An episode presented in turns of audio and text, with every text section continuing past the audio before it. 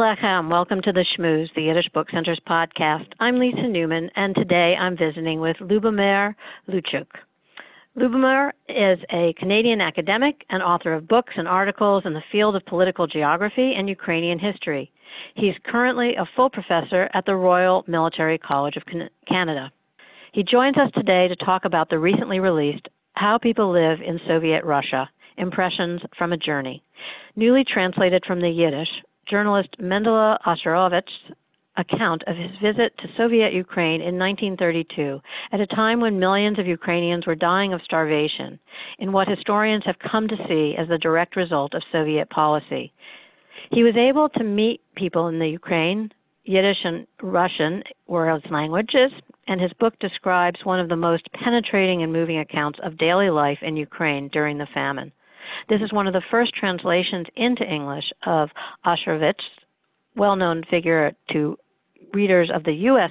Yiddish press and a fluent writer on a wide range of political and literary subjects. Welcome. Thanks so much for joining me today. Oh, my great pleasure. Thank you for having me. So, to start off with, can you tell me a little bit about how this work came to you? And uh, you published this in record time, got it translated and brought to publication. Um, it originally appeared in Yiddish. So, what? How yes. did this all happen? Well, Mendel Osherowitch's book, as you just mentioned, first came out in 1933, published only in Yiddish in New York City. And it deals with his visit to essentially Soviet Ukraine. He spent a little bit of time in Soviet Russia, but most of it with two months February, March of 1932 was spent in Soviet Ukraine in his hometown of Trostinets and in that region.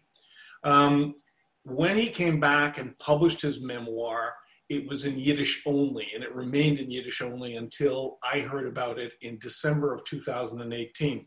And that was when a scholar from Israel, Dr. Wolf Moskovich, uh, now an emeritus professor, made a passing reference to it in a little article he wrote for the blog of the Ukrainian Jewish Encounter. This is a um, an organization that's been set up to develop closer ties between the Ukrainian and Jewish diasporas, uh, funded by the Temerty Foundation. And uh, Wolf Moskovich is one of the board of directors. He wrote a little article, and I read it, and I thought to myself, my gosh, that sounds like a fascinating memoir. Uh, because there was a hint in Dr. Moskovich's um, article about what it might deal with, namely the beginnings of what the Ukrainians and other scholars now call the Holodomor, the genocidal Great Famine of 1932-33 in Soviet Ukraine. So I looked online, and in fact, I found it at the Yiddish Book Center in Massachusetts. I found a, a copy, a reference to the book in Yiddish. And of course, that raised another issue. How am I going to read it? And of course, I don't read Yiddish. So I found a translator, Sharon Power, through um, the uh, Jewish Archives of Ontario and contacted her, and we made an arrangement for her to translate. I must say she was excellent. She is not a Soviet specialist, but she uh, translated the text in, within a few months, really. Uh, Professor Moskovich then very kindly agreed to uh, check the uh, text against his knowledge, his personal knowledge of life in the Soviet Union. He was an immigrant from the Soviet Union.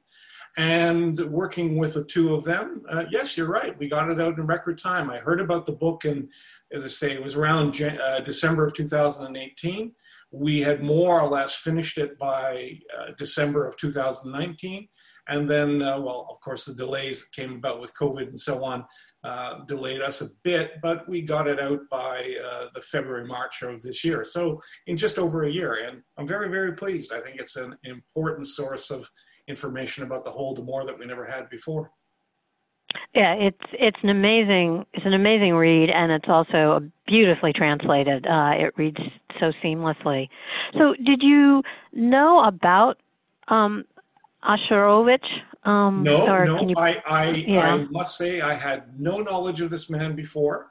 Um, when I finally did a little bit of research about him, obviously I recognized that he was born in Soviet Ukraine. He, uh, you mentioned he spoke Yiddish and, well, obviously English, um, also Russian, but also Ukrainian. So he was a multilingual individual who left the Tsarist Russian Empire from Ukraine, but within the Tsarist Russian Empire before the First World War. He wandered about a bit before he settled in the United States, became a naturalized American citizen. And in 1914, he was already working for the Jewish Daily Forward, which of course was an extremely important uh, newspaper published in New York City for many years, and until sadly until it went out of print recently. Um, so most of his career was spent there. And as you say, he was a literary person, a, playwright, a poet, a translator. And in 1932, he was given an opportunity to return as a correspondent for Forward uh, to his hometown to see what life was really like in what he called Soviet Russia, but in fact Soviet Ukraine. So he took that offer and he went for two months and uh, traveled extensively, uh, saw a lot, and left us uh, with a firsthand account of conditions in Soviet Ukraine. He was already seeing the beginnings of the famine, of the Holodomor. It's, it's important to underscore here that he was there in February, March of 32. The famine didn't really reach its height until about a year later when people like Gareth Jones and Malcolm Muggeridge began reporting on it. But he was already talking about how millions of people were under threat of uh, death from famine. And in fact, we now know that over 4 million people perished in the six months, really, of 1932-33. So, uh, you know, as a genocide, this is one of the most horrific to uh, befoul 20th century European history. You know, that many people, 4 million people at least in six months. Um, he already had a sense of this. And, you know, he was clearly a man who loved his home country, Ukraine. Um, he called it Soviet Russia because, of course, in those days that was a very common uh, mislabeling. You called the whole thing Russia.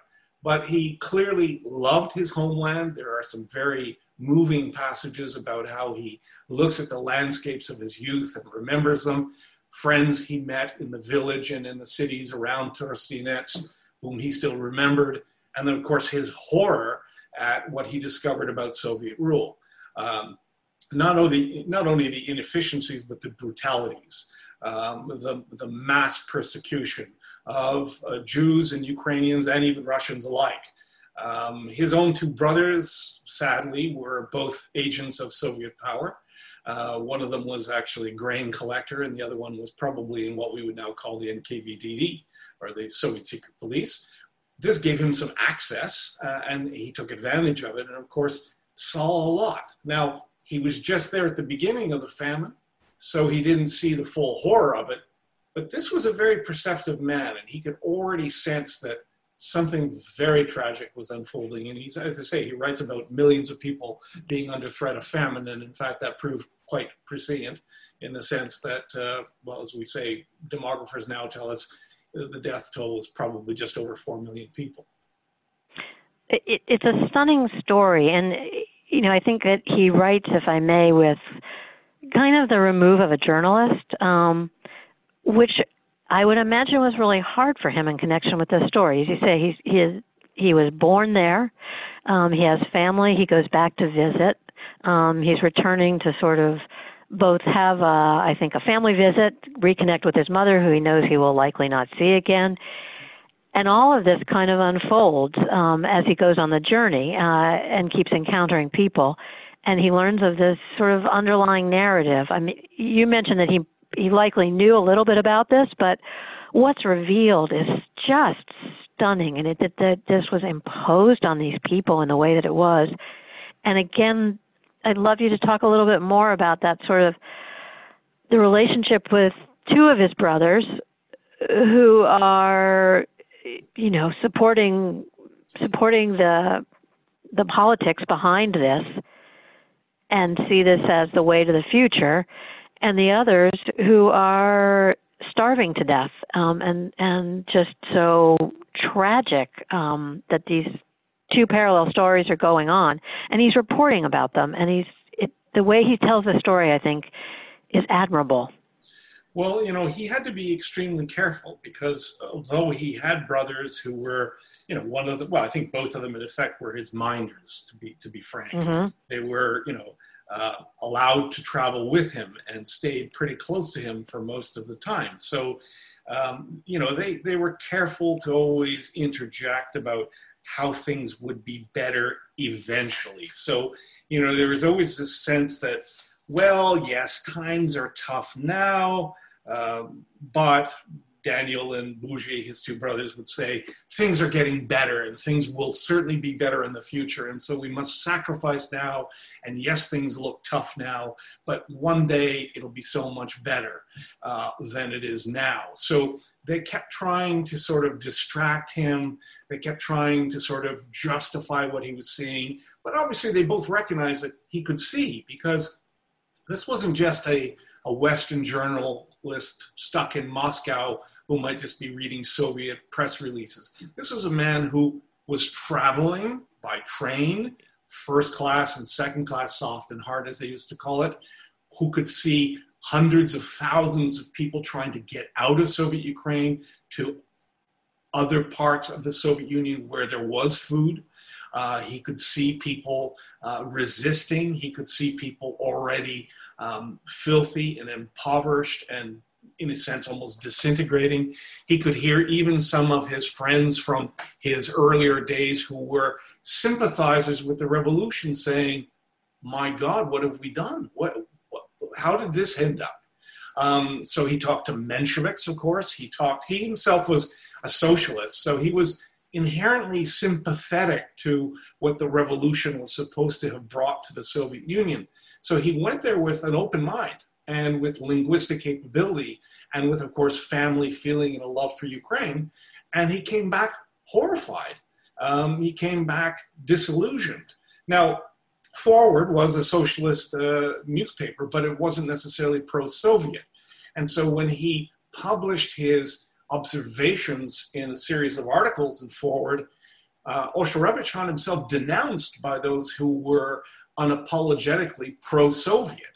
And so it's a very interesting thing that this important book, written in Yiddish, never was translated until we did it a year ago uh, into English. So we've never known about it until Dr. Moskovich um, came up with it and wrote the little article. Uh, I'm told that there probably are other books like this that are out there that are observations and commentaries on life in Soviet Ukraine in this time period that are still unknown to us. And of course, that would be a great field for someone to go into and, and explore because uh, we have so very few eyewitness accounts by non Ukrainians. Oh, now, I have to qualify that by saying, for me, uh, Mendel Osherowitch is a Ukrainian because he was born in Ukraine, mm-hmm. but of the, obviously of the Jewish faith. Um, he, I think, never took a more um, public stance about the famine when others started writing about it. So, for example, in 1933, you had a very famous debate between a Welsh journalist by the name of Gareth Jones, who traveled for just a few days in Soviet Ukraine, but saw the full measure of the Holodomor, of the genocide, and wrote about it, for which he was attacked by Walter Duranty of the New York Times, Pulitzer Prize winner. And there was a debate between these two men on the pages of the New York Times. Now, I cannot believe that Mendel Osherowitch wasn't reading the New York Times. He was a journalist and forward and so on, very educated man, uh, very literary. Um, he must have seen this exchange, and yet he stayed mum. And I think it was because, frankly, fear of repercussions against his family. His mother was old. His brothers were agents of Soviet power, but one of them, Bougie, probably was uh, persecuted because he hadn't silenced uh, Osherowitch, his brother. The other one, Daniel, I gather from a passing reference we found, was also uh, repressed but survived and actually died in the Second World War in the ranks of the Red Army.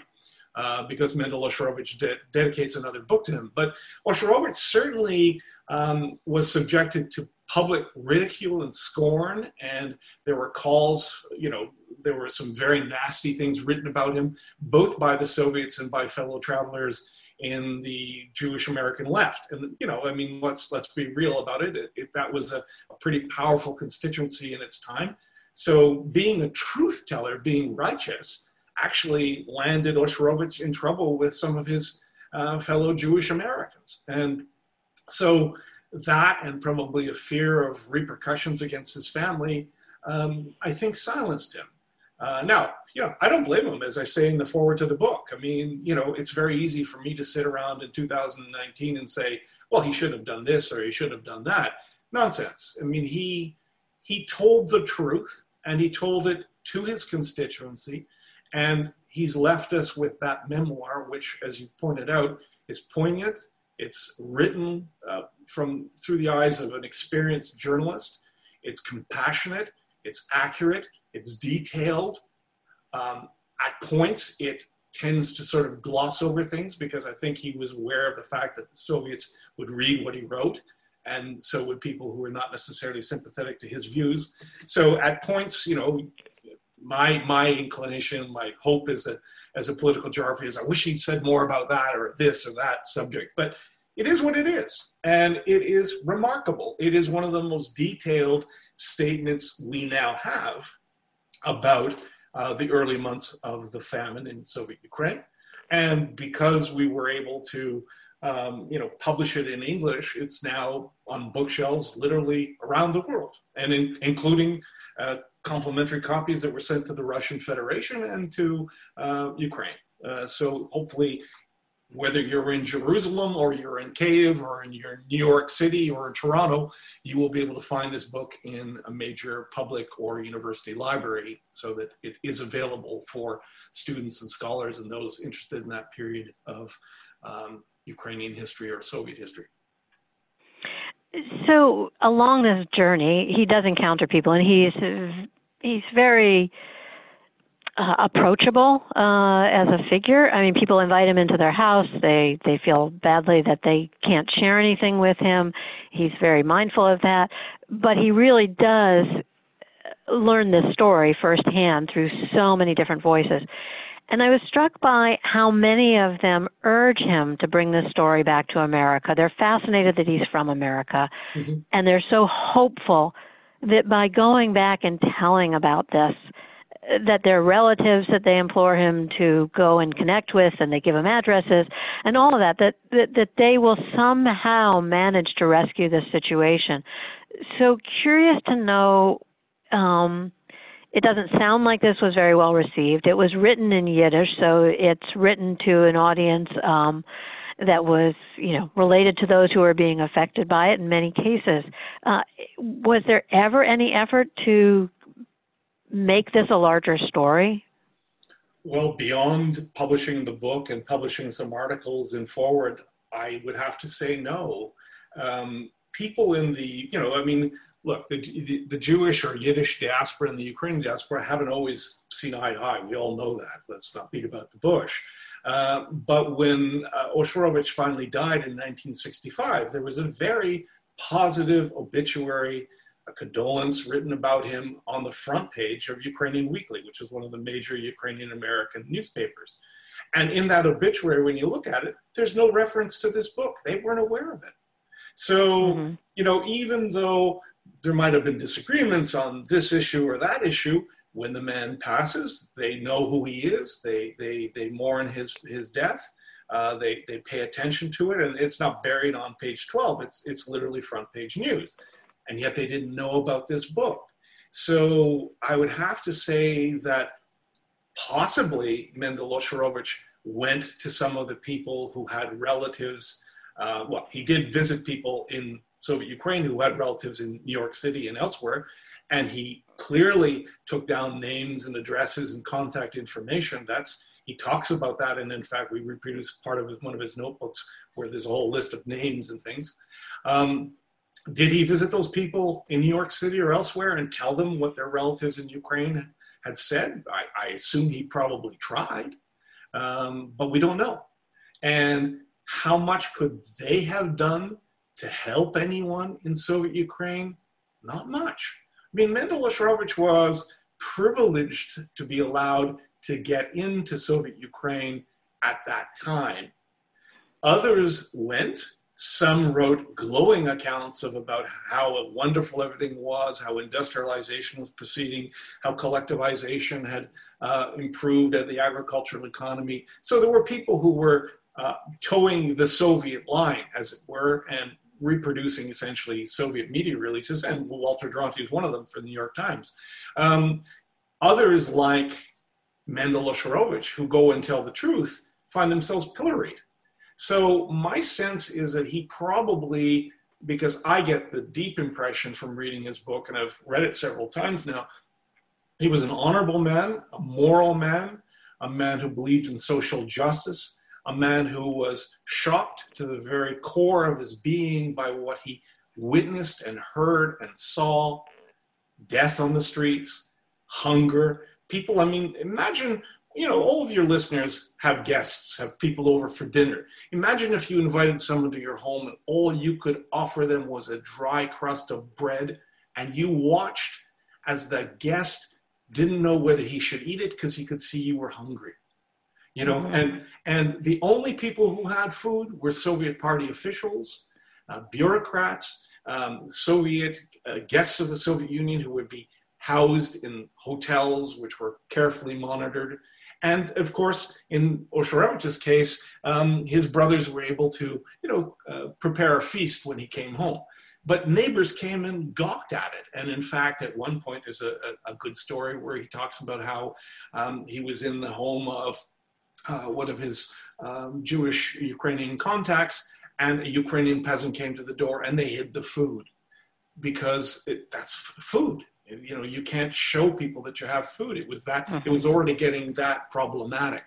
So, uh, you know, we have a situation where, you know, a, a very decent man confronts, of course, no one called it that then, but confronts genocide, it confronts a horror unimaginable to most people. And he's just shocked. He doesn't know what to do. So I think he probably felt that telling the truth was the most important thing. I'm sure he was hurt when people who should have respected him as a journalist of integrity, um, questioned him, challenged him, berated him, insulted him. Whether he reached out to some individuals, you know, I will never know. But very clearly, um, he did his best in the context of the times. Now, again, you know, we're always, it's always easy to be that, you know, that famous expression, the Monday morning quarterback. Well, he should have done this, he should have done that. I'm not interested in playing that game. Uh, I think Mendel Osherowitch bequeathed to history a remarkable memoir of his times. He did it with honesty and integrity, and it resonates to this day. As you say, it's a very easy read, and when you read it, you get a very clear sense of what life must have been like in those opening months of 1932, and it only got significantly worse. Uh, you attached a word that I was going to attach to it as well. His writing does, I mean, many words actually. His integrity in telling the story is really remarkable, and it really speaks to um, good journalism, good reporting. He tells you the story. He doesn't impose his feelings about it. I mean, it's it's evident what what he took away from it. Um, and I I have to say that um, the translation by Sharon Power is just magnificent. I mean, it just it reads so beautifully that you're not aware that you're reading it in translation, and I think that's an amazing task for somebody to find the voice of the writer and do it so well. So hats off for all of that. Yeah, wonderful yeah. job. And you know, it, oh. it's um, there is there are a few hints if you you know if you go back and read it. There's one point where he talks about just wanting to go back to his hotel room, and of course the hotels were better stocked with food and were cleaner and so on. Just wanting to go back to his hotel and scream, basically. You know, I mean, mm-hmm. can you imagine the moment you left the confines of that guarded, you know, very circumscribed space called a Soviet hotel, where there was food and drink and officials, of course, minding you, and you went out on the streets and you saw beggars and starving people and people trying to flee the country and everyone you spoke to was despondent with the exception of a few Soviet officials and I suppose a few, uh, well, there are some foreign delegations that are coming through and they're all, you know, this is all wonderful because of course they weren't seeing the truth, nor could they speak the languages of the country. So, you know, can you imagine the psychological burden getting up every day knowing that you will be able to eat and then seeing people starving all around you and then coming back to the hotel to have something to eat and going out the next day and recording it all and doing this for two months. Um, yeah. even his own mother and this is this is the only part i have to admit i'm gonna i'm gonna whinge a little bit here. There's no record of what he and his mother talked about.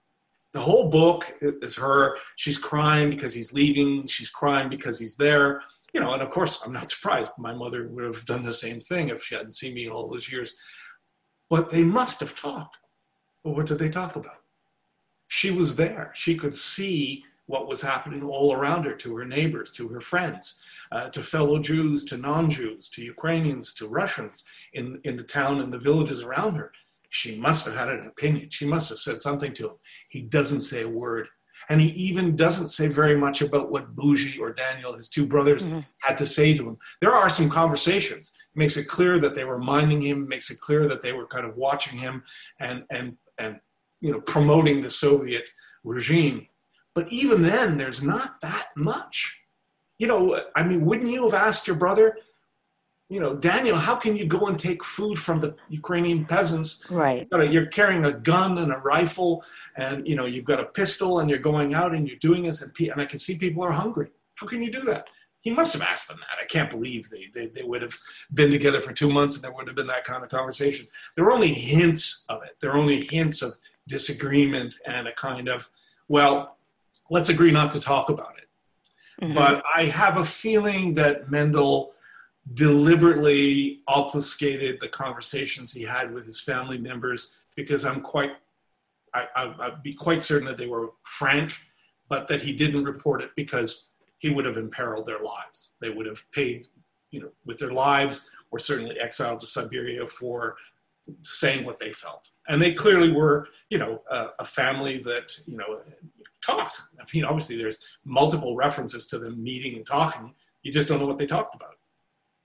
Right. It, it's very true. Um, and and you know that there were sort of subtext there, um, yes, which he teases out in just the the, the smallest way. Um, well, I thank you for joining us today um, for bringing uh, this book to us. Um, I know you sent it to our bibliographer David Mazower, who um, then shared it, and it's an incredible, amazing compelling and important read, and one which I urge all of our listeners to go out and find. Again, it's How People Live in Soviet Russia, and it's how how does one purchase this? Well, um, first of all, let me put a little plug in. I'm very su- uh, supportive and grateful to David for uh, you know accepting the book and, and calling your attention to it. I had no idea of the Yiddish Book Center or its activities until I read a biography of it and was amazed and admired very much the story of what the Yiddish Book Center has been able to do, uh, rescuing a language that was almost lost. So congratulations to everybody who supports it. I think it's a wonderful project and uh, well well done. Um, in terms of getting the book, unfortunately, it's a little more difficult than it might otherwise be. Uh, the book is published by the Kashtan Press, and you can order it through by basically co- contacting me. So perhaps you could put uh, my contact information online or make mm-hmm. it available through uh, through your um, uh, podcast to um, your listeners. And very happily, we'll, we can get books to them. Uh, the book is forty dollars US and uh, seven dollars for postage and handling. So forty-seven dollars. Uh, the book itself is just over 310 pages long. Uh, it's illustrated. There are some very interesting photographs there from another album of photographs taken by an Austrian um, who was in Kharkiv in eastern Ukraine at the time and show scenes from about the same time that uh, Mendel Osherowitch was there. So um, it's available. Uh, I'm pleased to say that we've made copies available to libraries around the world. So as mentioned earlier, if your listeners are in New York City, they can get a copy to read, borrow a copy from the New York Public Library, from Columbia University Library, from the Library of Congress, University of Chicago Library, and in fact across the United States, including the Yiddish Book Center, which got a copy. So um, hopefully listeners can easily find it, and if not, then please direct them toward me, and I'd be happy to uh, sell them a copy. Will do. Um, and again, thank you so much for bringing this work in translation to new readers. Uh, it's just astounding, and I'm so glad that you connected with us and for joining me today. Thank you so much. Um, so Thank stay you. well. Yes, in Ukrainian, we have a saying, it's called Vichnaya Pamyat, which means, translated roughly, eternal memory. So I'd just like to say Vichnaya Pamyat to Mendel Osherowitch. He's a real mensch, a real righteous man who uh, uh, I admire very much. And this this begs the case for translating more of his work. So again, thank you for introducing it to somebody who couldn't read it in the original. Um, and we hope that one day you'll be able to come and visit us. I would love to. Thank you. All right. Take care. Bye bye. Bye. You've been listening to The Shmooze, a production of the Yiddish Book Center in Amherst, Massachusetts. To subscribe to this and other podcasts, visit yiddishbookcenter.org. I'm Sarah Blakefeld. Be well, be healthy, and tune in again soon.